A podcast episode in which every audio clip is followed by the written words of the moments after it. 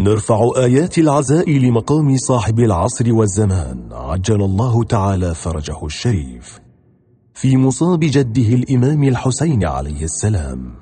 شبكة المنير تقدم لكم محاضرة سماحة الحجة السيد منير الخباز دام عطاؤه في الليلة الثالثة عشر من شهر محرم الحرام لعام 1441 للهجرة النبوية. وذلك في حسينية سنان بالقطيف. صلى الله وسلم عليك يا رسول الله. وعلى أهل بيتك. المنتجبين يا ليتنا كنا معكم. فنفوز فوزا عظيما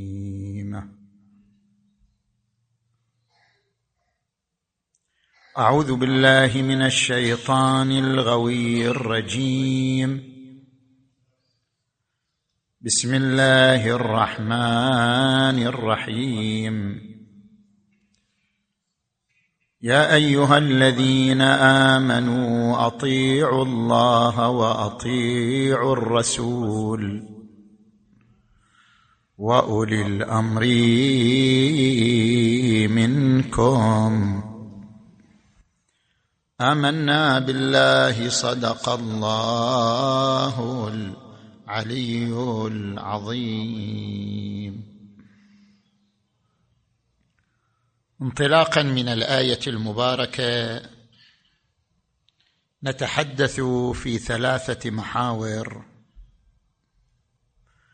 حول المقامات المتنوعة في الشخصية المحمدية.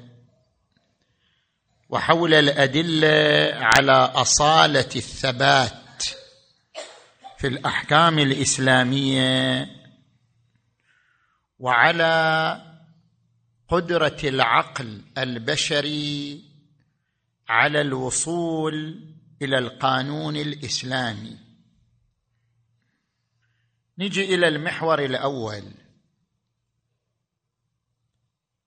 عندما نقرأ شخصية النبي المصطفى صلى الله عليه وآله نجد أن لهذه الشخصية خمسة مقامات الرسالة الولاية القضاء الإرشاد الإنسانية.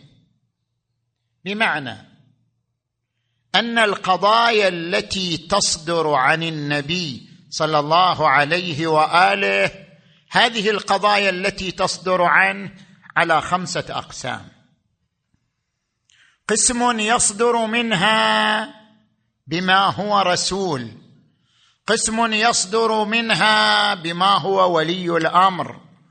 قسم يصدر منها بما هو قاضي بين الناس.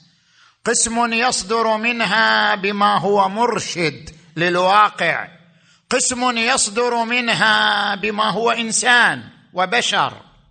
فعندنا خمسة أنواع لما يصدر من الرسول من أوامر ونواهي وقضايا وتعاليم. القسم الأول ما يصدر من تعاليم عن النبي لأنه رسول الله لأنه مبلغ عن الله لأنه مهد لأنه مهد الوحي. هذا القسم عندما يقول أقيموا الصلاة آتوا الزكاة صلوا كما رأيتموني أصلي. هذا القسم صدر عن النبي بما هو رسول. يعني هذا القسم يسمى حكم شرعي إلهي. وهذا الحكم الشرعي الإلهي ثابت لا يختلف باختلاف الأزمنة والأمكنة لأن النبي أصدره بما هو رسول مبلغ عن الله تبارك وتعالى. وقد نظر القرآن لهذا القسم عندما قال ما آتاكم الرسول فخذوه. وما نهاكم عنه فانتهوا. وقال لقد كان لكم في رسول الله أسوة حسنة. وقال أطيعوا الله وأطيعوا الرسول.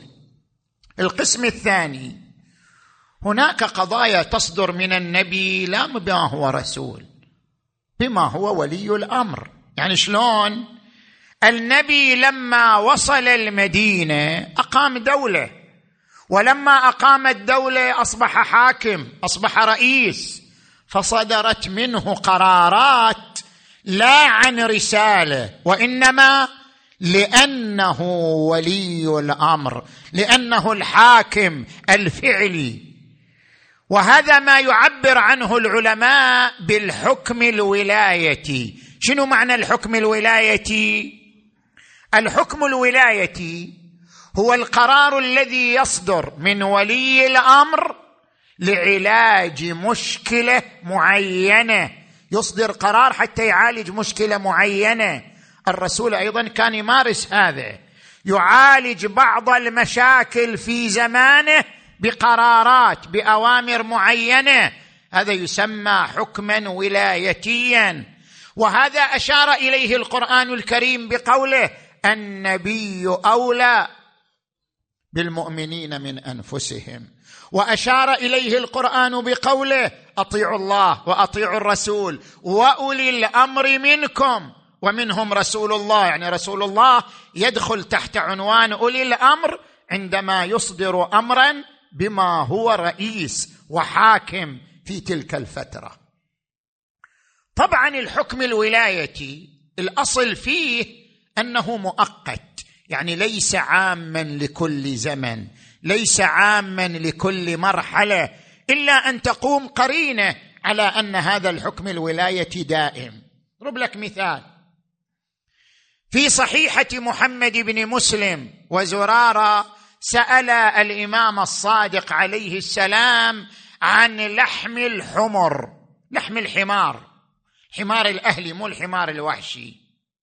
فقال عليه السلام نهى رسول الله صلى الله عليه وآله عن أكل لحم الحمر الاهليه يوم خيبر وإنما نهى عنها لأنها حمولة الناس.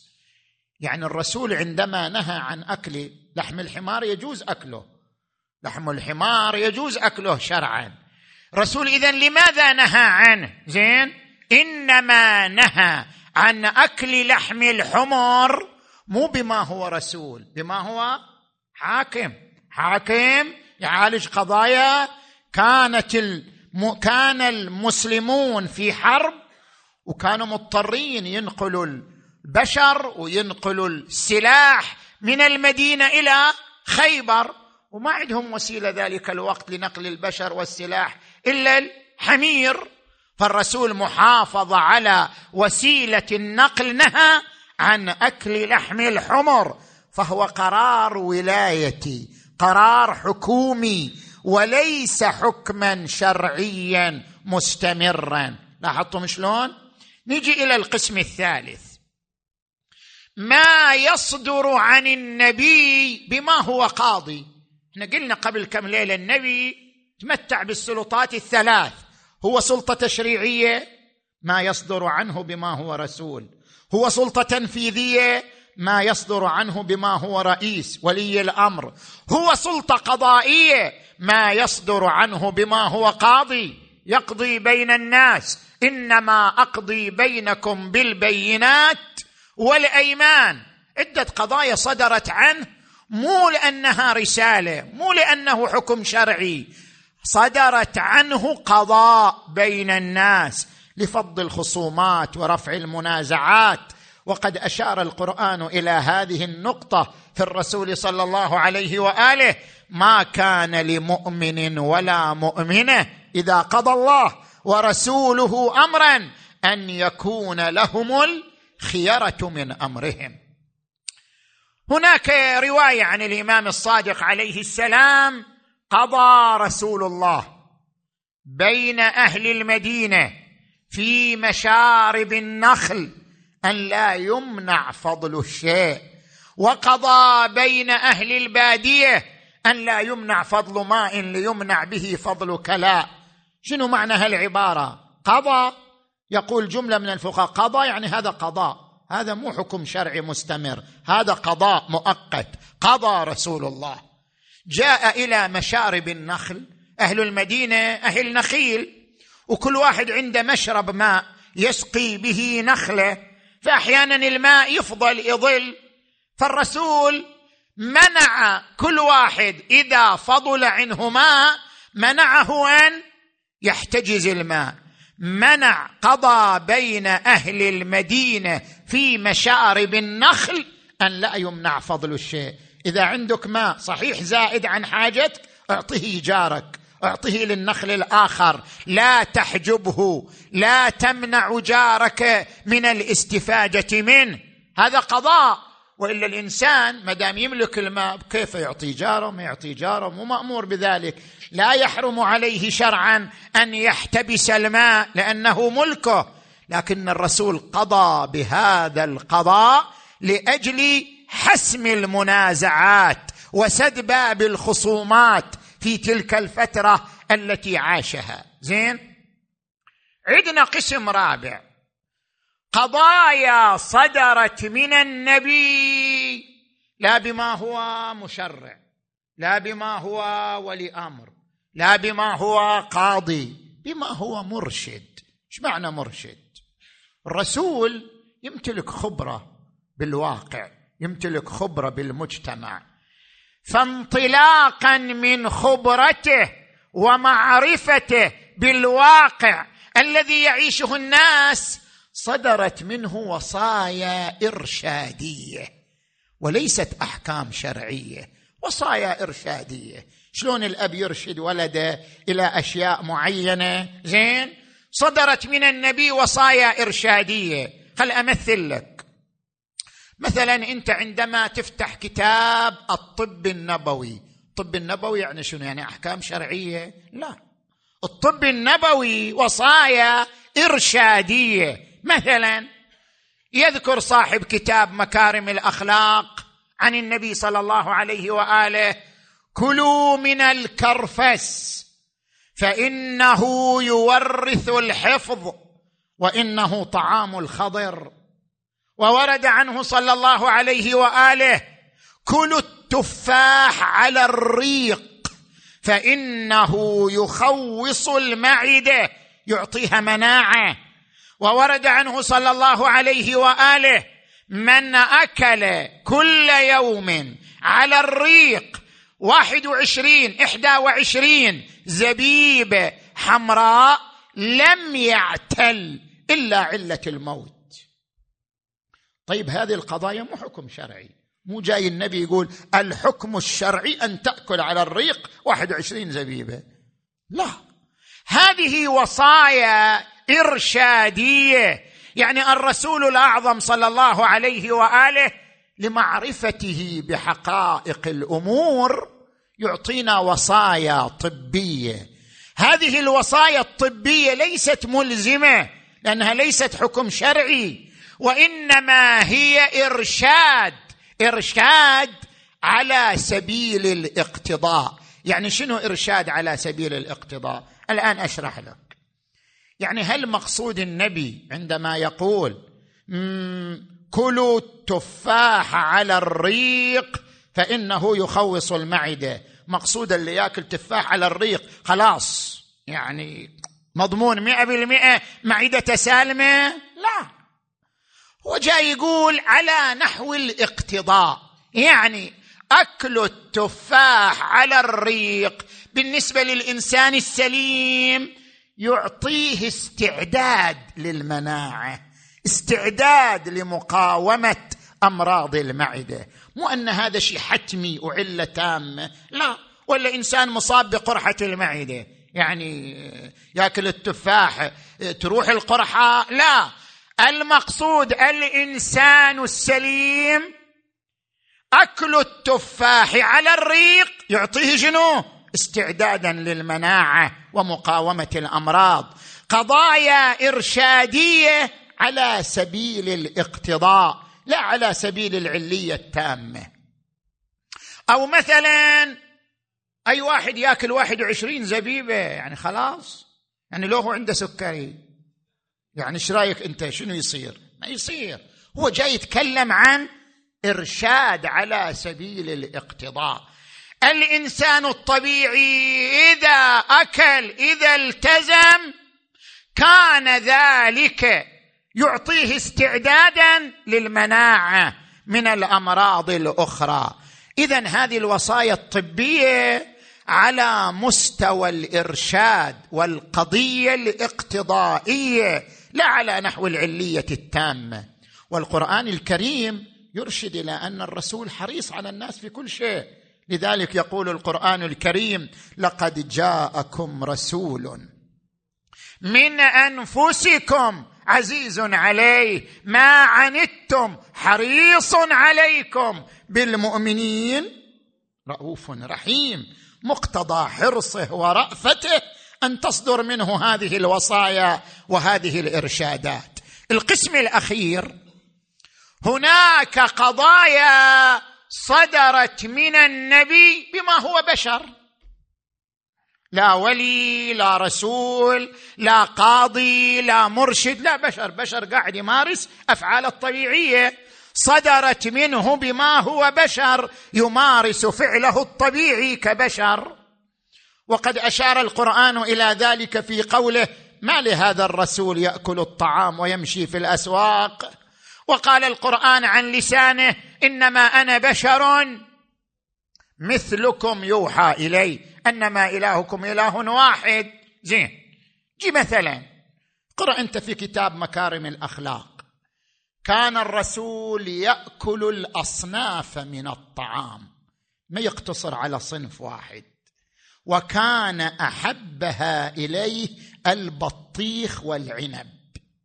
أحب الأطعمة إليه البطيخ والعنب.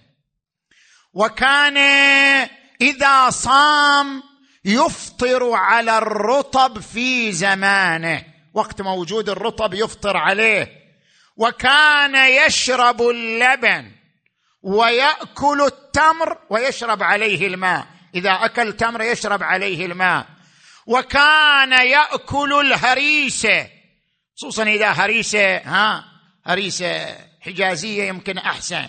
وكان يأكل الهريسه ويحب القرع. قرع هذا هو يحب يأكله. طيب هذه الأمور هل هي حكم شرعي؟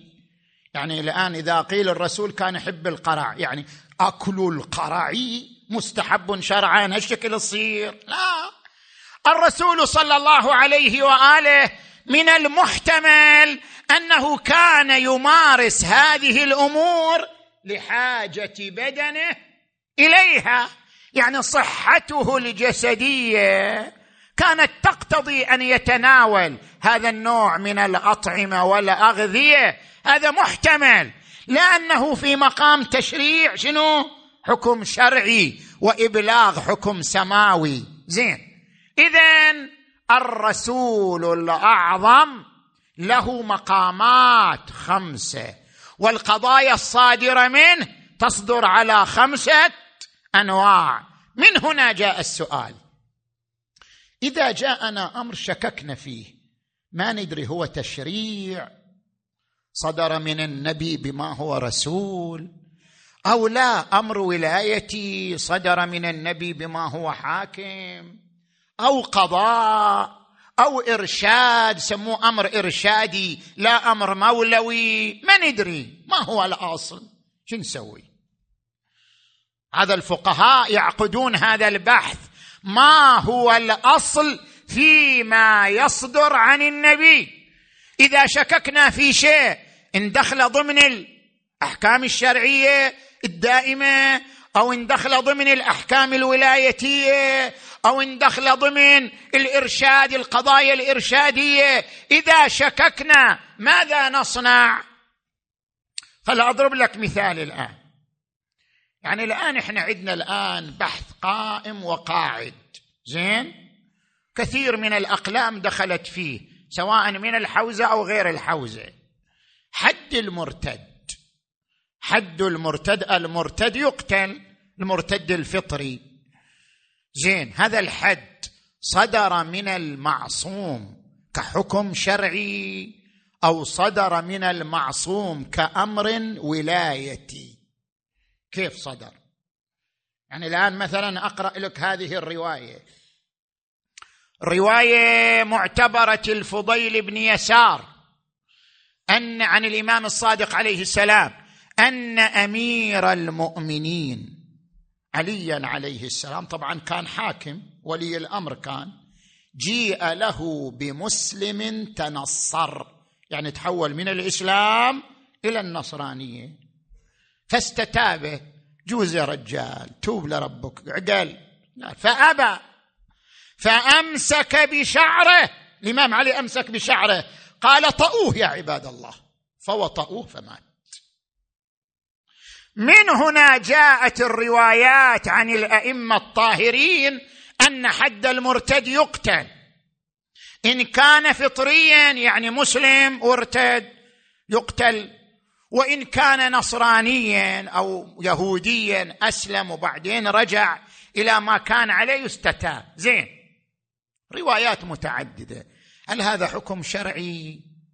ما يتغير. أو هذا حكم ولايتي؟ كان لظروف معينة زين؟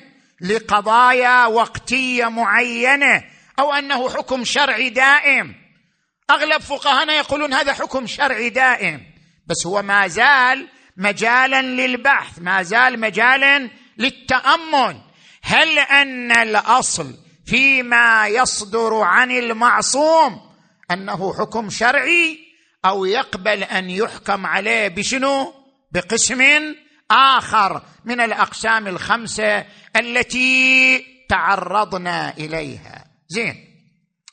نجي الآن إلى المحور الثاني من حديثنا. أغلب علمائنا وفقهائنا ذهبوا إلى هذه القاعدة. الأصل فيما يصدر عن النبي أنه حكم شرعي. حكم شرعي يعني حكم دائم. ما يتغير. هذا هو الأصل. إلا أن تقوم قرينة. إذا ما عندنا قرينة خاصة على أنه ولايتي أو قضائي أو إرشادي إذا ما عندنا قرينة الأصل أنه حكم شرعي دائم. لا يختلف باختلاف الأزمنة والأمكنة. زين؟ طرحوا عدة أدلة على ذلك. أتعرض بشكل موجز. الدليل الأول عدة روايات عن الإمام الصادق منها صحيحة زرارة. سأل الإمام الصادق عليه السلام عن الحلال والحرام فقال حلال محمد حلال أبدا إلى يوم القيامة وحرام محمد حرام أبدا إلى يوم القيامة لا يكون غيره ولا يجيء غيره. وقال علي عليه السلام من ابتدع بدعة أو ما ابتدع أحد بدعة إلا ترك بها سنة.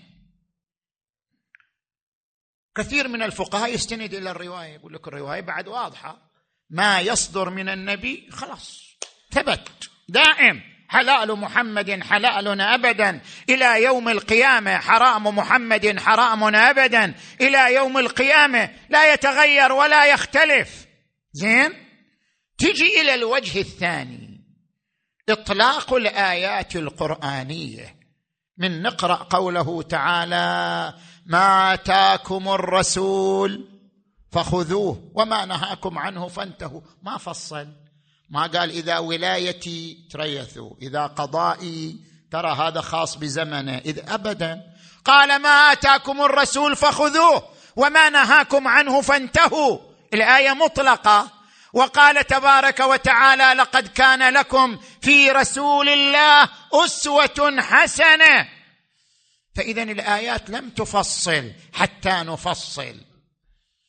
لكن هناك مناقشة. زين؟ مناقشة لهذين الدليلين. شنو المناقشة؟ علماؤنا فقهاؤنا رضوان الله عليهم في الفقه يقولون التمسك بالدليل في الشبهة المصداقية لا يصح. شنو معنى هالكلام؟ يعني الآن مثلا يجيك دليل يقول لك أكرم جارك وانت شفت واحد في الطريق ما تدري هو جارك لو مو جارك. تقدر تقول والله الدليل قال لي أكرم جارك خل أكرمه. ما تدري هو جارك لو لا. اولا أحرز أنه جارك ثم طبق عليه الدليل. تطبيق الدليل فرع إحراز الموضوع لهذا الدليل. أنت الآن عندك دليل يقول أطيعوا الله وأطيعوا الرسول. أو يقول ما آتاكم الرسول. شنو يعني ما آتاكم الرسول؟ يعني ما صدر عن الرسول بما هو رسول. يعني ما صدر عنه من أحكام شرعية يجب عليكم تطبيقها. أما إذا شككنا هل صدر منه بما هو رسول أو صدر منه بما هو لي؟ ما نقدر نطبق الآية. الآية ناظرة لدائرة خاصة وهي ما صدر عن هذا الإنسان من منطلق أنه رسول. أما إذا شككنا هذا الأمر اللي صدر منه صدر من منطلق أنه رسول أو صدر من منطلق أنه ولي الأمر أو صدر من منطلق أنه مثلا مرشد. ما ندري ما نقدر نطبق الآية؟ الآية لا تحرز موضوعها. لذلك نفس المناقشة تجي في الوجه الأول. حلال محمد حلال أبدا يعني الحلال الذي صدر عن محمد من جهة الرسالة والحرام الذي صدر عن محمد من جهة الرسالة. هذا حرام أبدا لا يتغير. أما إذا شككنا هو حرم الحمر الأهلية ما ندري حرمها من جهة الرسالة أو حرمها من جهة ولايته وحكومته. إذا لم ندري لا نتمسك بهذه الروايات. اذا يبقى عندنا الدليل الثالث. الدليل الثالث يعبر عنه بالإطلاق المقامي. شنو معنى الإطلاق المقامي؟ هنا مقدمتان. مقدمة الأولى. كيف كان المسلمون يتلقون تعاليم النبي. هل كانوا يترددوا؟ إذا جاء تعليم من النبي يتردد يقول ها دوروا بالكم يمكن قضاء هذا. لا يمكن حكم ولايتي. لا يمكن هذا إرشاد. يعني هل كانت لدى المسلمين هذه الحالة؟ المسلمون الذين عاصروا النبي محمدا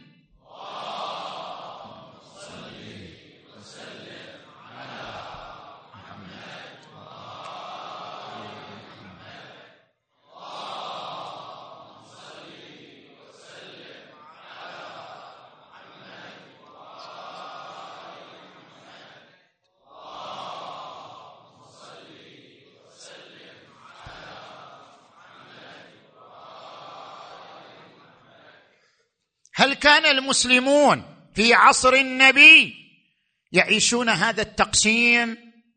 أم كان المسلمون في عصر النبي يتلقون تعاليم الرسول على نسق واحد يتلقون تعاليم الرسول على أنها دين ويتناقلونها على أنها دين ولا يترددون في تطبيقها يعتبرونها دين. كان الارتكاز يعبر علماءنا ارتكاز متشرعي. كان المرتكز بين المسلمين في عصر النبي أنهم يتلقون ما يصدر منه على أنه دين. شلون؟ شنو الشواهد؟ أذكر لك شواهد. الشاهد الأول يذكر تذكر أبواب الحج منها معتبرة معاوية بن عمار أحد أصحاب الإمام الصادق عليه السلام عن الصادق عليه السلام. وقف رسول الله بعرفة عن ميسرة الجبل. تعرف الرسول الحجه العامه وحده؟ هو حج قبلها حج خاص لكن الحجه مع الناس حجة واحدة وهي حجة الوداع. وقف على ناقته عن ميسرة الجبل يعني جبل عرفات. يقول الإمام الصادق فجعل الناس يبتدرون أخفاف ناقته فيقفون عندها. يعني الناس يدوروا وين الناقة واقفة؟ يجوا يقفوا تحت الناقة. قام الرسول نحاها راح وراه جنب الناقة. ابتعد قليل راح وراه ورا الناقة. فالتفت الرسول إليهم. قال أيها الناس ليس الموقف اخفاف ناقتي وإنما كل هذا موقف وأشار إلى عرفات. هذا يعطيك شنو دلالة؟ يعطيك أن الناس كانت تتقيد بشنو؟ بحركات الرسول. كانت تعتبر كل ما يصدر من الرسول فهو دين ولذلك حتى وقوفه على الناقة يعتبروا دين. يجوا ينب الناقة يوقفوا يقولوا لعل الموقف هكذا. يتنحى يروح وراء لعل الموقف هكذا. كانوا يتعاملون مع قضايا الرسول على أنها دين ويسارعون إلى تطبيقها. زين؟ هذا شاهد أول. شاهد الثاني. شاهد الثاني طبعا ما عندنا إحنا الشيعة بطريق صحيح بس وارد عن أهل السنة. إخواننا أهل السنة بطريق معتبر. لما خرج الرسول إلى المعركة نزل في أرض ليس بها ماء. فسأله الحباب بن المنذر قال يا رسول الله أرأيت هذا المنزل؟ فجيت نزلت في هالمكان. أرأيت هذا المنزل؟ أهو منزل أنزلكه الله. أم هو الحرب والمكيدة؟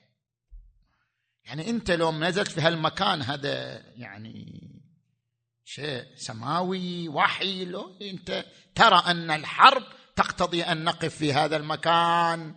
فقال له الرسول صلى الله عليه وآله بل هو الحرب والمكيده فحينئذ صار كلام بينه وبين الرسول الرسول صلى الله عليه وآله.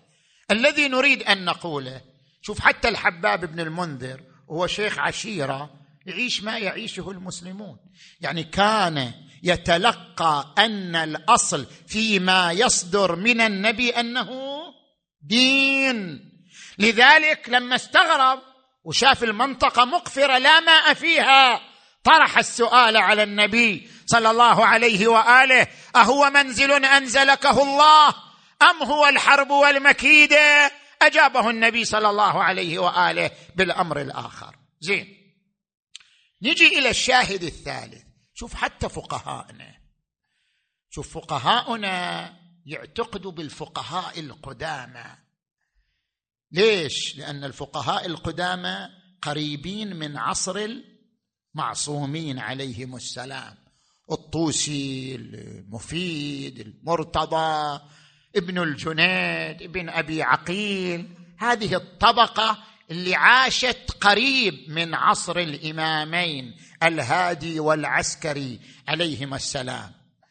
يقولون ارتكاز الفقهاء القدامى إذا قضية ارتكز عليها الفقهاء القدامى هذه القضية تكشف لنا عن ارتكاز في عصر المعصوم لأن الفترة قريبة.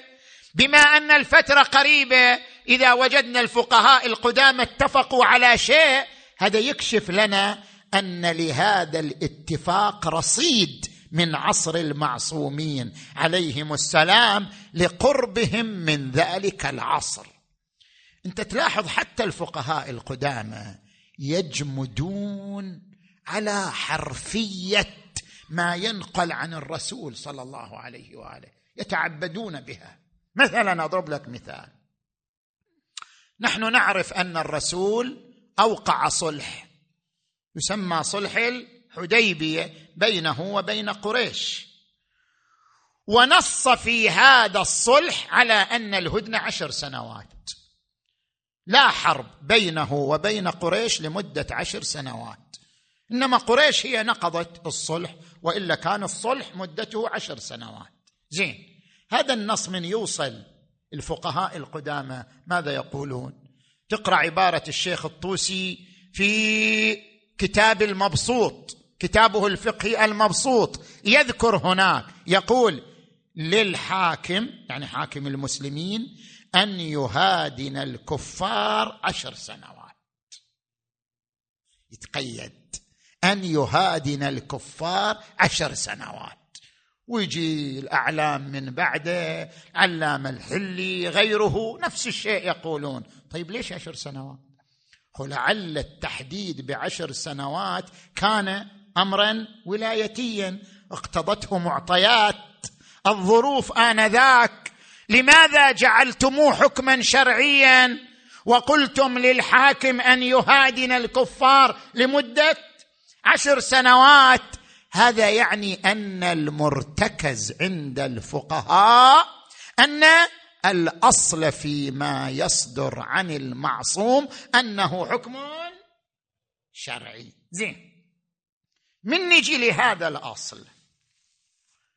نرى أن المرتكز لدى المسلمين في عصر النبي صلى الله عليه وآله تلقي تعاليمه على أنها دين وعلى أنها أحكام شرعية. هذه المقدمة الأولى.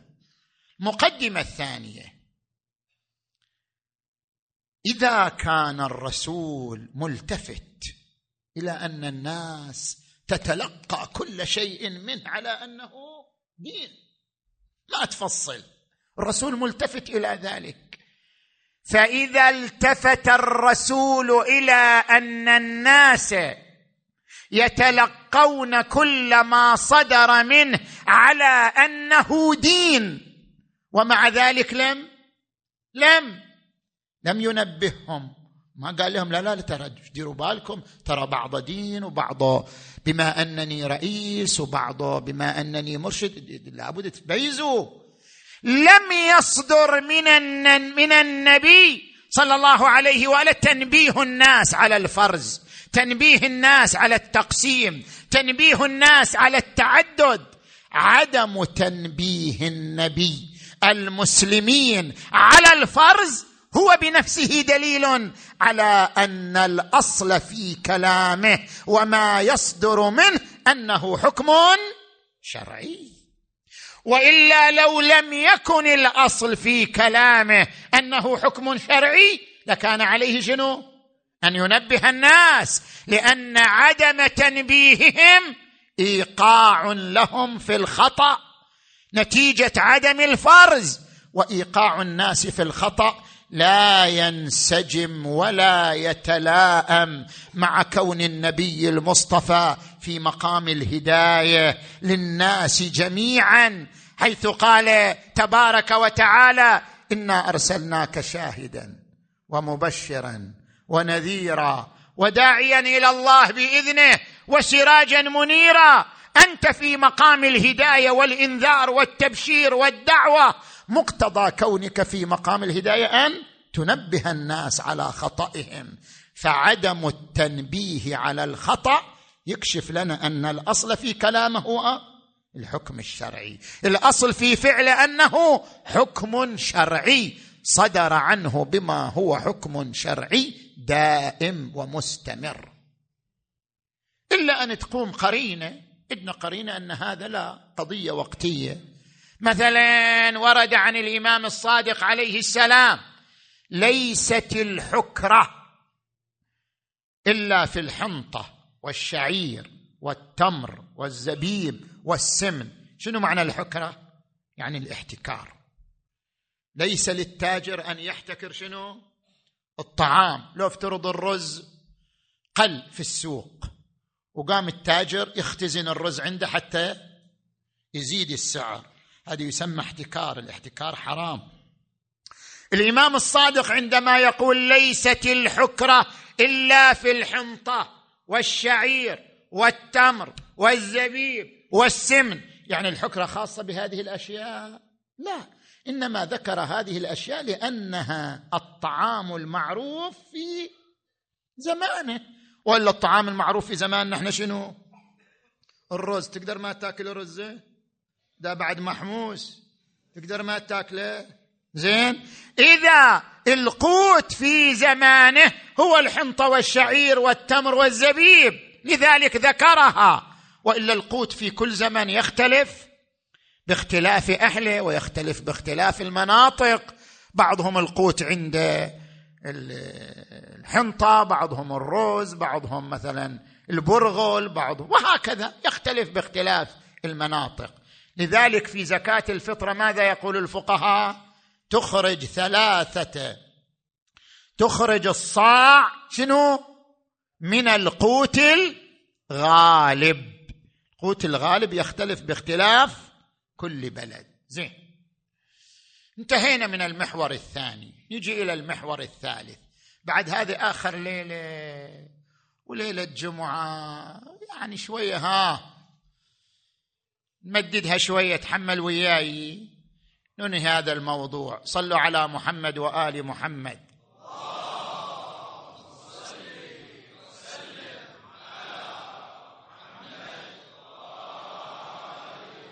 الليلة القادمة هي ليلة الحوار حول الأسئلة المتعلقة بالمحاضرات. يبدأ الحوار الساعة الثامنة والنصف إن شاء الله تعالى. في المحور الثالث طرحنا في الليلة السابقة ثلاثة أسئلة. ونريد أن نجيب عنها. السؤال الأول هل أن الحكم يتغير بتغير العنوان أم لا؟ وذكرنا المثال. قلنا القرآن الكريم ذكر أن شهادة امرأتين بشهادة رجل واحد. الآن تغير العنوان يعني شنو تغير العنوان؟ يعني أصبحت المرأة مكافئة للرجل في المستوى الذهني والثقافي والوظيفي فهل يتغير الحكم بتغير العنوان؟ ذكرنا في الليلة السابقة إنما يتغير الحكم بتغير موضوعه. إذا تغير الموضوع يتغير الحكم. كان حاضر صلي تمام. صار مسافر صلي قصر. كان سليم صوم رمضان. صار مريض يؤجل الصوم إلى أن يشفى. الحكم يتغير بتغير الموضوع. فهل الموضوع لشهادتي امرأة؟ بشهادة رجل هل الموضوع هو التفاضل؟ يعني كان الرجل أكثر ثقافة من المرأة. وكان يمتلك موقع وظيفي وكانت المرأة ما تملك. لذلك جعلت شهادتان بشهادة. هل هذا هو الموضوع؟ إذا كان الموضوع هو التفاضل في المستوى الثقافي والوظيفي نعم نقول الموضوع تغير إذا يتغير الحكم. أما لا دليل عندنا على أن هذا هو الموضوع حتى بمجرد أن يتغير يتغير. الحكم. نقول القرآن مطلق. الآية القرآنية مطلقة. لم تحدد لنا ما هو الموضوع. حتى نقول إذا تغير الموضوع يتغير الحكم. فإن لم يكونا رجلين فرجل وامرأتان ممن ترضون من الشهداء. أن تضل إحداهما فتذكر إحداهما الأخرى. طبعا مو دائما شهادة امرأتين بشهادة رجل. هم خليها في بالك. هذه في القضايا في قضايا الحقوق مو في كل المكانات شهادة امرأتين بشهادة رجل. وإلا في بعض الموارد لا تقبل إلا شهادة المرأة. رجل أصلا يقول له مع السلامة. شلون؟ مثلا في هذه الرواية العدة والحيض إلى النساء إذا ادعت صدقت. المرأة انقضت عدتها أو لا؟ الأمر بيد المرأة هي اللي تثبت ذلك. المرأة يشترط في طلاقها أن تكون شنو؟ في طهر لم تواقع فيه. من أين نثبت أنها في طهر؟ المرأة هي الدليل على ذلك. ما عندنا دليل آخر. في مواطن لا يقبل إلا شهادة المرأة وفي مواطن تكون شهادة امرأتين بشهادة رجل القضايا الحقوقية وهكذا. اذا القرآن كلامه مطلق ما حدد لنا الموضوع حتى نقول يتغير الحكم بمجرد تغير العنوان أو بعض الخصائص. هذا السؤال الأول. نجي للسؤال الثاني. ذكرنا في الليلة السابقة وأشرنا هذه الليلة أيضا أن للحاكم الشرعي الولاية. فيصدر أحكام ولايتية. هل أن الأحكام الولايتية تشمل موارد التزاحم وتشمل تحديد المصاديق أم لا؟ أضرب لك مثالين وأعطي النتيجة. المثال الأول لموارد التزاحم ذكرناه في الليلة السابقة. الحج واجب على المستطيع لكن إذا ينفتح العدد للحجاج ما يصير عدد محدد ماذا يحصل؟ تحصل أضرار. اذا حفاظا على البيئة الصحية الآمنة للحجيج لابد من تحديد شنو؟ عدد الحجيج. ومقتضى تحديد عدد الحجاج أن لا يحج الإنسان إلا بترخيص حتى يدخل ضمن العدد أو لا يدخل ضمن العدل. طبعا تعرف ناس يهربوها يعني ندري إحنا. زين؟ بس إحنا نبين يعني نبين الحكم الشرعي. مثل السيد السيستاني عنده حرام. حرام مخالفة النظام.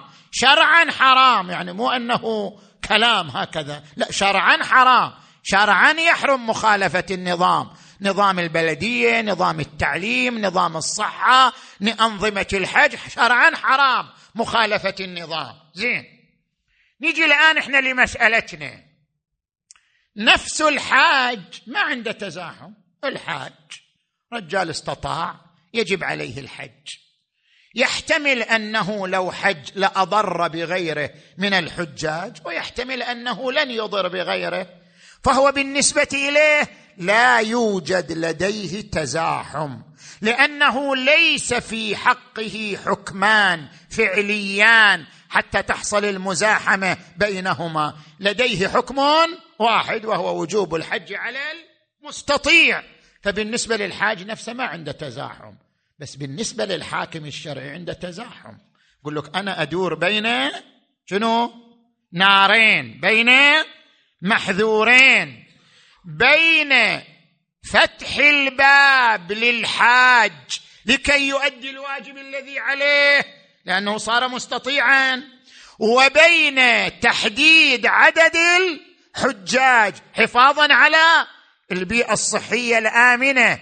أنا كحاكم شرعي بين محذورين بين حكمين. فأنا أقدم الأهم بحسب تشخيصي على المهم.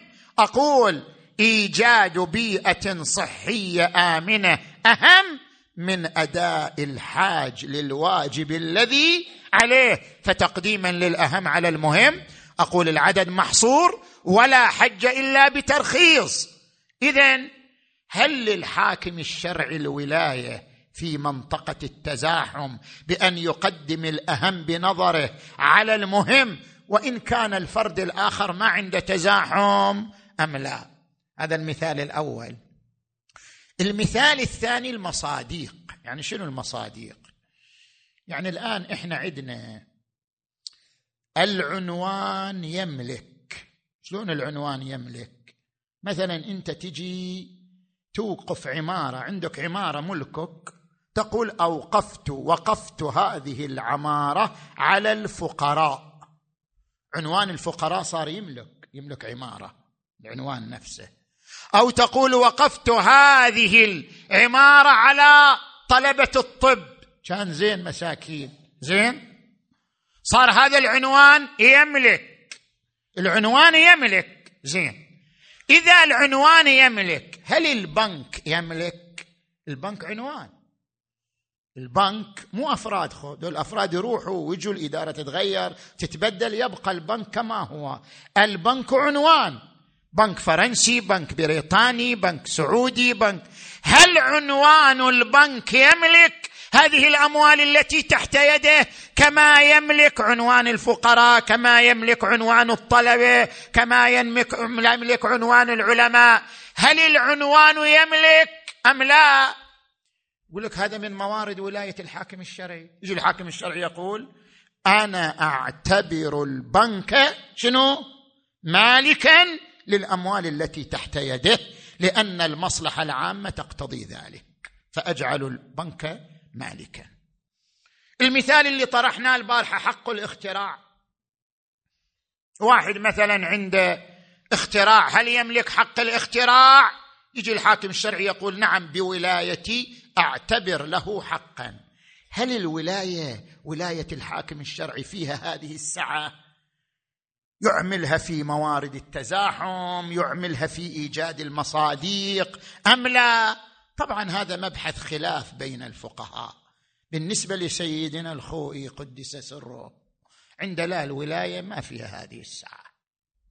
عند الولاية مقصورة على دائرة ضيقة. ولاية الحاكم الشرعي في دائرة ضيقة. وهي شنو؟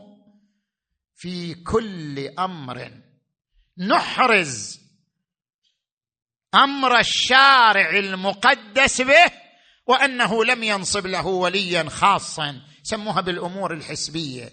يعني السيد الخوئي يقتصر في الأمور الحسبية على القضايا الضرورية اللازمة. في خصوص القضايا الضرورية اللازمة الحاكم الشرعي له الولاية وإلا فلا. بينما تجي لفقيه آخر مثل السيد السيستاني عند لا أعم. الفقيه له الولاية في كل ما يحقق المصلحة العامة سواء كانت المصلحة ضرورية ولازمة أو مصلحة غير لازمة لكنها مصلحة عامة بالنتيجة. كل ما يحقق المصلحة العامة للمجتمع الإسلامي فللفقيه الولاية فيها. لذلك سيد السيستاني عنده كل الأنظمة كل القوانين التي تشرعها الدول لأجل مصلحة عامة يجب الالتزام بها وتنفيذها. كل القوانين قوانين البلدية قوانين التعليم قوانين الصحة قوانين المرور. يجب تنفيذها شرعا. زين؟ فقيه له الولاية في الأمور العامة وهي كل ما يحفظ المصالح العامة. زين؟ نجي للسؤال الثالث والأخير. السؤال الثالث والأخير هل أن في لائحة التشريع. توجد منطقة فراغ. يعني الإسلام من الأول خلى منطقة في لائحة التشريع خلاها فارغة. ما جعل فيها أي حكم. وأوكل تعبئة هذه المنطقة للعقل البشري. من أجل أن يبرز العنصر المتحرك في الشريعة الإسلامية المواكب لمتغيرات البيئة والظروف. هل هناك فعلا منطقة فراغ أم لا؟ طبعا إحنا اختيارنا نقول لا ما في منطقة فراغ. تشريع متكامل. ليش؟ عندنا دليل من الكتاب دليل من الروايات. الدليل من الكتاب قوله تعالى طبعا أنا من أقول نقول كذا نقول يعني المسألة فيها بحث. أنا ما جاي أقول هذا حاسم. جاي المسألة فيها بحث فيها نظر فيها تأمل. لكن إحنا نعطي الرأي المشهور الرأي الأقرب الرأي الذي له أدلة واضحة وإلا هي المسألة مسألة بحث. زين؟ نجي إلى ذلك. عندما نقرأ قوله تعالى ونزلنا عليك الكتاب تبيانا قدر المتيقن من الآية الدين.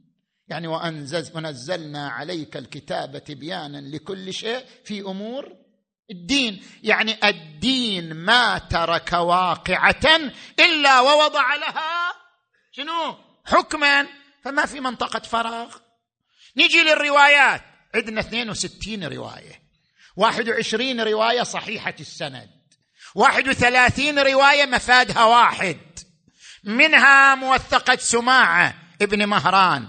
منها معتبرة عبد الأعلى بن اعين في هذه الروايات ما من شيء إلا وفيه كتاب أو سنة. ما في شيء. ما في شيء فارغ. يا حكم من الكتاب يا حكم من السنة. ما في شيء فارغ. أو ما من شيء في الشريعة إلا وفيه كتاب أو سنة. طيب وهذا المجموع من الروايات يورث الوثوق. هذا المجموع كله إذا تحسبه يورث الوثوق بعدم وجود نقطة فراغ في لائحة التشريع. زين. ثانيا طيب إذا ما في نقطة فراغ هناك فرق بين الدين الصادر والدين الواصل. الدين الصادر من الله ما في فراغ بس الدين الواصل يعني اللي وصل إلينا. اللي وصل إلينا عبر القرآن وعبر الروايات. هل غطى كل شيء أو لا؟ ما ندري. ليش ما ندري؟ لأن الظالمين وضعوا حواجز أمام وصول الدين للمجتمع البشري. كم من المكتبات أحرقت كم من الكتب أتلفت كم من أصحاب الأئمة صلوات الله عليهم قتلوا كم حوربوا كم إمام منع عن لقاء الناس كالإمام الهادي والإمام العسكري عليهما السلام. إذا نحتمل أن هناك تعاليم صدرت من النبي وأهل البيت لكنها لم تصل إلينا نتيجة حجب الظالمين وتدخلهم وإعاقتهم وصول الدين بتمامه إلى المجتمع البشري. فإحنا نقدر نقول الدين الصادر استوعب لكن الدين الواصل ما ندري استوعب كل النقاط أم لم يستوعب كل النقاط. من هنا نقول افترض جاءتنا مسألة ما وجدنا عليها دليلا. لا من الكتاب ولا من سنة النبي ولا أصل اولي ولا أصل عملي كما يقول الفقهاء. ما استطعنا أن نصل إلى حكم المسألة من منفذ معين. بالمقدار الموجود عدنا من الآيات والروايات. هل يمكن الاتكاء على العقل البشري في استخراج حكمها؟ وصلنا إلى نقطة الجرح. نريد نضع يدنا على الجرح. هل يمكن هنا الاتكاء على العقل البشري في استخراج حكم هذه النقطة؟ ما وجدنا دليل لا من الكتاب لا من نتكلم عن الدين الواصل. ما وجدنا دليلا لا من الكتاب لا من السنة. أصل اولي ما عندنا الأصل العملي مختلف فيه. هل نستطيع أن نتكئ على العقل البشري أم لا؟ الجواب. عندنا مبحث في الفقه وفي الأصول يسمى بحث الملازمات بين حكم العقل وحكم الشرع. ما حكم به العقل حكم به الشرع. طبعا يفصل العلماء في سلسلة علل الأحكام لا في سلسلة معلولات الأحكام. هذه أنت تقدر تراجع الكتب المعنية وتعرف هذا التفصيل. أيضا هذه قاعدة الملازمة بعض العلماء يقرها بعض العلماء ما يقرها. زين. إحنا نجي على من يقر هذه القاعدة. ما حكم به العقل حكم به الشرع. ما هو المقصود بذلك؟ كل حكم عقلي قطعي جمعي فهو يؤخذ به. أما الحكم العقلي الظني ما يفيد. والله أنا أظن أن الحكم كذا. سبعين بالمئة ثمانين بالمئة عندي كذا. ما يفيد. لابد أن يكون حكما عقليا شنو؟ قطعيا. بعد حكما عقليا قطعيا جمعيا. شنو يعني جمعيا؟ يعني ما يصير أعتمد على عقلي أنا أو عقلك أنت. إحنا الآن ما نشوف عندنا أقلام. من الشيعة والسنة تكتب في الأحكام الشرعية المفروض أن يكون الحكم كذا. أدري المفروض بناء على شنو؟ يقول والله عقلي يقول كذا. ما يخالف. عقلك إحنا نحترمه بس عقلك عقل فردي وليس عقلا جمعي. العقل الحجة ما اتفق عليه العقلاء. القضية التي تتفق عليها المجتمعات العقلائية القوانين العقلائية. هذه القضية التي تتفق عليها المجتمعات والقوانين العقلائية كلها هي الحجة لا العقل الفردي. ولذلك نقول إنما نستفيد حكما شرعيا من العقل إذا أدرك العقل القطعي الجمعي الكبرى والصغرى يعني القانون والمصداق. قال أضرب لك مثالين وبطلع من الموضوع خلاص بريح إذا أدرك العقل القطعي الجمعي الكبرى والصغرى كان ذلك حجة. أضرب لك مثالين. المثال الأول تونا قبل قليل قلنا يجب حفظ النظام. من وين جاية هذه؟ هذه قضية عقلية. حفظ النظام ضروري عند جميع ال... جميع العقلاء كل القوانين العقلائية منذ زمان المسيح إلى يومنا هذا كل القوانين العقلائية تقرر حفظ النظام ضروري. لماذا؟ لأن في حفظ النظام حماية للأنفس حماية للأعراض حماية للأموال. أي اختلال في النظام يعني شنو؟ يعني تعريض الأنفس والأعراض والأموال والحقوق إلى التلف والضياع. حفظ النظام ضروري لأن فيه حماية الأنفس والأعراض والأموال والحقوق. هذه قضية اتفقت عليها العقلاء كلها. لأنها قضية اتفقت عليها العقلاء. فهنا نقول العقلاء اتفقوا على الكبرى يعني اتفقوا على القانون. نجي للصغرى يعني للمصداق. هل أن أنظمة البلدية هل أن أنظمة التعليم هل أن أنظمة الصحة داخلة في حفظ النظام؟ هذه يسموها صغرى. هل أن هذه الأنظمة التي تشرعها أي دولة تدخل تحت هذا القانون ضرورة حفظ النظام أو لا تدخل؟ أيضا نحتاج هنا إلى شنو؟ إلى رؤية عقلائية. كما احتجنا إلى رؤية عقلائية في القانون نفسه نحتاج إلى رؤية عقلائية في شنو؟ في المصداق. فإذا تقرر الأمرين اثنين هم يعني المجتمعات العقلائية قررت القانون وقررت المصداق. اذا حينئذ للعقل البشري أن يستخرج الحكم الشرعي من خلال هذا الاتفاق العقلائي على الكبرى والصغرى على القانون وعلى المصداق. المثال الثاني كل المجتمعات العقلائية اتفقت على أن العدل جميل والظلم قبيح. هذا خب ما حد يختلف فيه. إنما الكلام هل أن المخترع له حق بحيث إذا ما انسلم يعتبر ذلك ظلم؟ وإذا انسلم يعتبر ذلك عدل؟ إحنا متفقين على أن العدل جميل والظلم قبيح إنما نزاعنا في وين؟ في المصداق لا في القانون لا في الكبرى نقاشنا في الصغرى. هل أن للمخترع حقا أم لا؟ لو فرضنا طبعا هذا شيء يحتاج لاستقراء. لو فرضنا أن المجتمعات العقلائية والقوانين الحقوقية في جميع الأماكن قررت أن للمخترع شنو؟ حقا وأن سلبه عنه ظلم. وأن تسليمه له عدل فهم يحكمون بالصغرى والكبرى معا. يحكمون أن العدل جميل والظلم قبيح. ويحكمون بأن سلب الحق عن المخترع شنو؟ ظلم. لو فرضنا ذلك نعم نعتمد عليه. نعتمد عليه.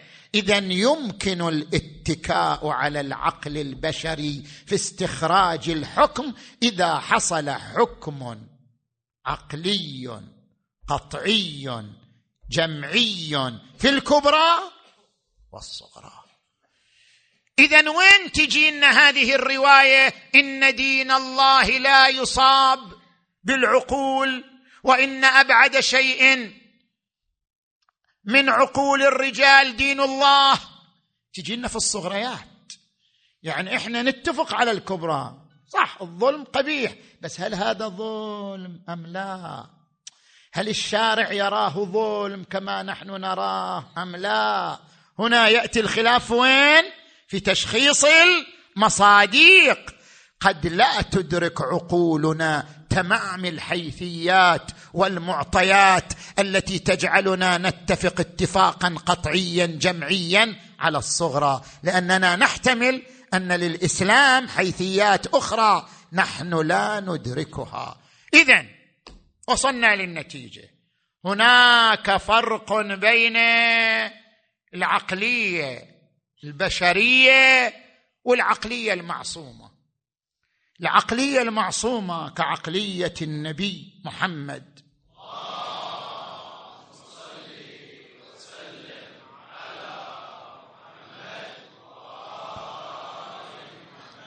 أو عقلية الإمام المعصوم. نعم. العقلية عقلية العصمة لأنها لا تخطئ. دائما أحكامها قطعية دائما أحكامها يقينية.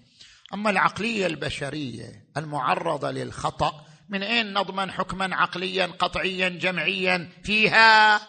لذلك لا يقاس من لديه معرفة بالكتاب مع من لديه علم الكتاب.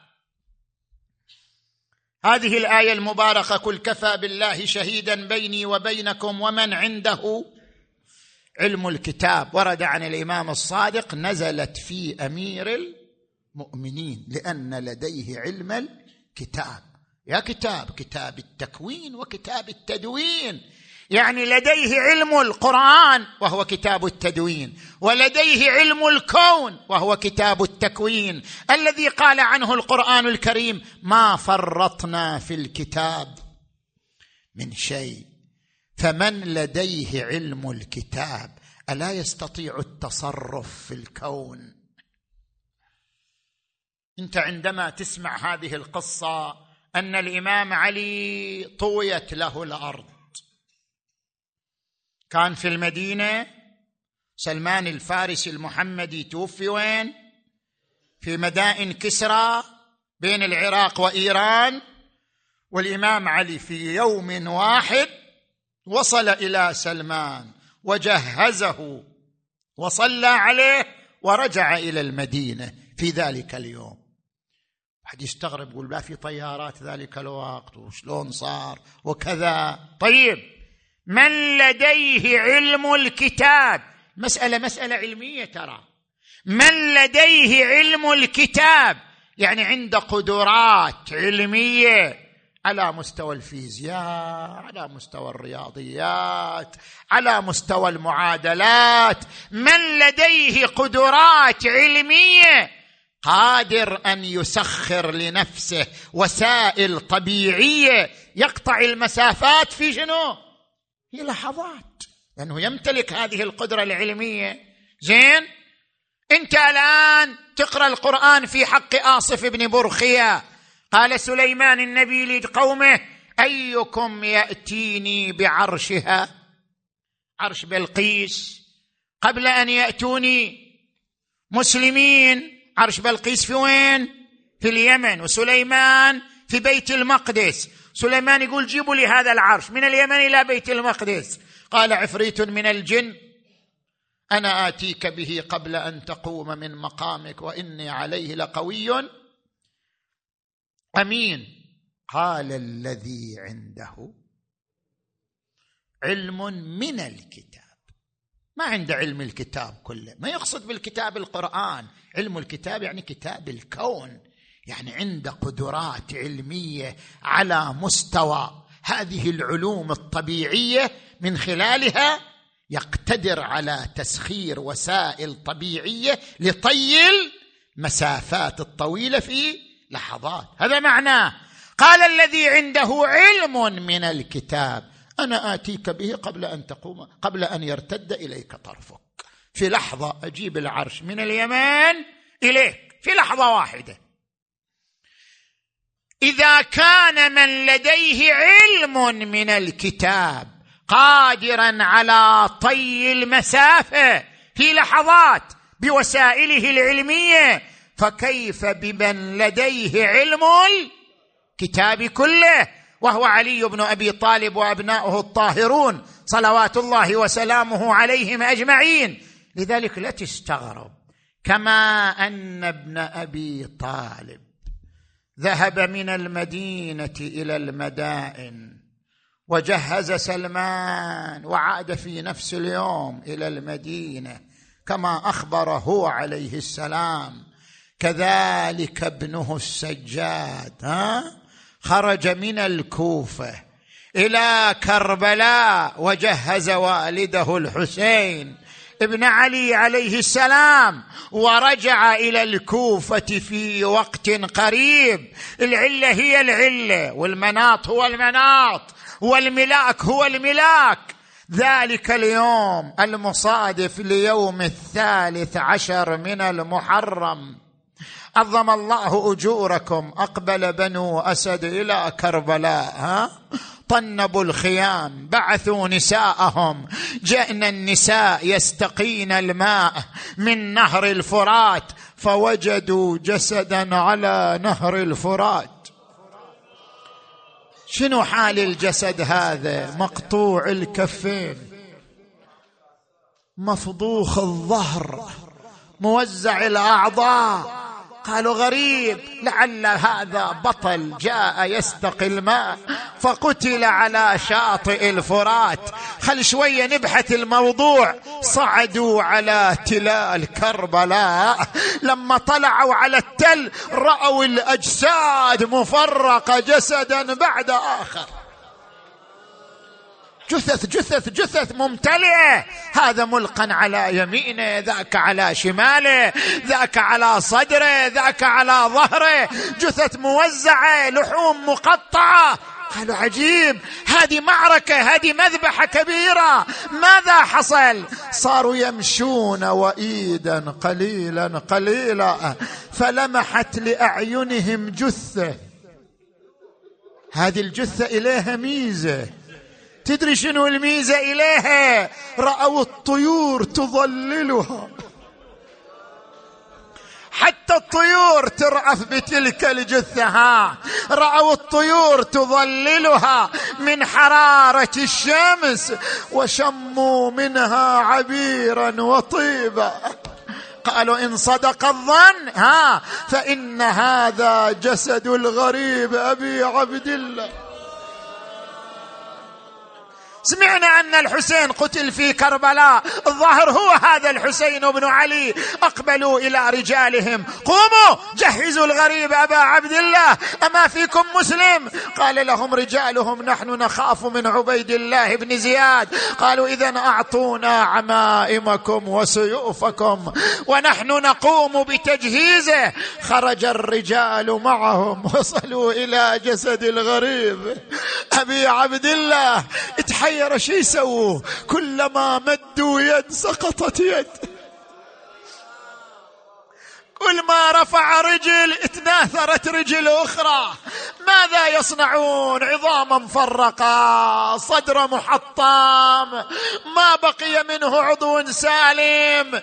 بينما هم مشغولون. وإذا بغبر من ناحية الكوفة قالوا تفرقوا تفرقوا. هذه غبرة ما ندري من القادم.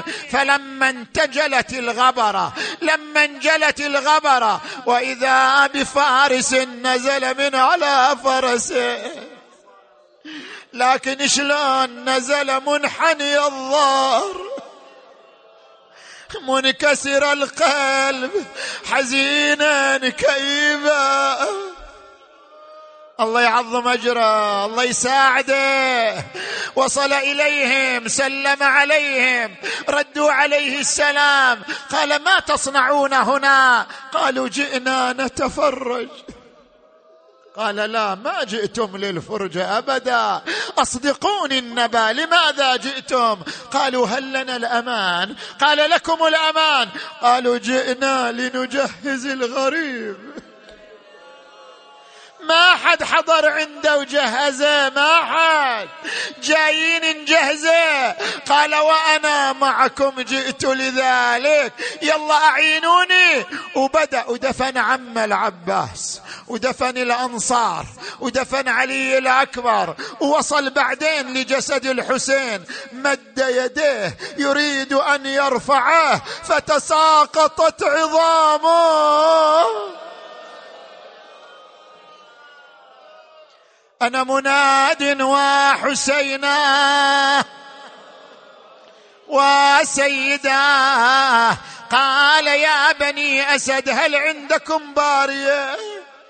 سعف حصير من سعف النخل عندكم؟ قالوا بلى. قال ائتوني بالبارية. جابوا للباريه وضعها على الأرض. بدأ ينقل عظامه إلى البارية. إيه ركب صدره أول وركب اليدين على صدره وركب الفخذين على الصدر وركب الساقين على الفخذ وركب القدمين على الساق وبدأ يبحث يمينا شمالا وجد خنصرا مقطوع. وجد كفين مبتورة. بعد وبحث في التراب اللي جنب صدره فرأى سهما مثلث. قد نبت في قلب الحسين. إيه الله يساعد. حمل الجنازة. حمل الجنازة ونزل بها إلى القبر وضعها على القبر ثم خرج مرة أخرى. ماذا تريد؟ قال أريد طفلا رضيعا. أريد أضم وياه في قبرها. بحثوا عن الطفل جابوه لكن تدري هو طفل رضيع لكن رأوه مذبوح مقطوع الرأس. حتى الطفل الرضيع قطع رأسه. أخذه وضعه جنب صدر ابيه وجلس على شفير القبر ونادى أبي حسين.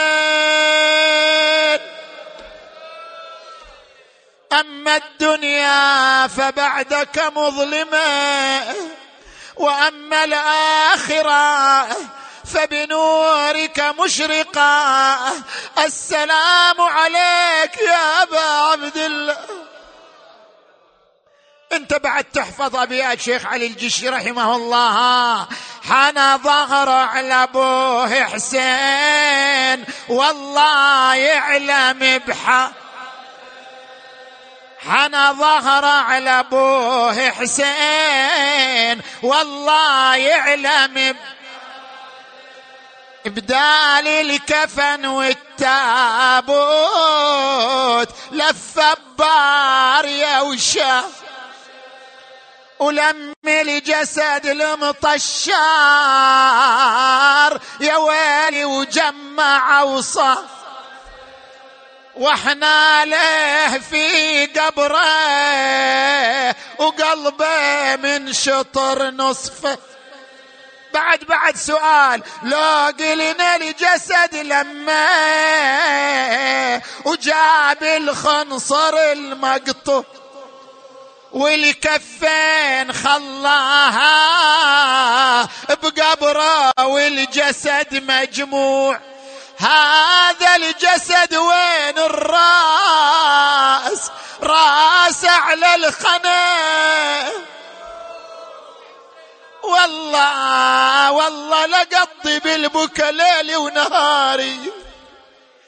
غيرك غيرك ما شفنا يكفنونا في بواري. من عقب ما تبقى ثلاثة أيام. ما غسلوه ولا لفوه في كفن يوم الطفوف. ولا مدوا عليه رداء نقرأ الآية المباركة ليلة الجمعة ثم الدعاء. بسم الله الرحمن الرحيم. أمن يجيب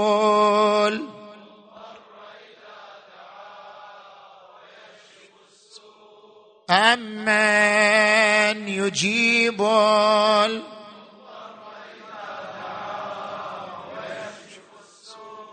أمن يجيب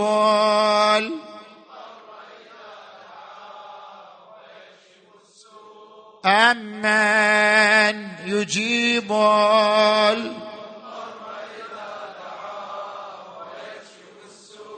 أمن يجيب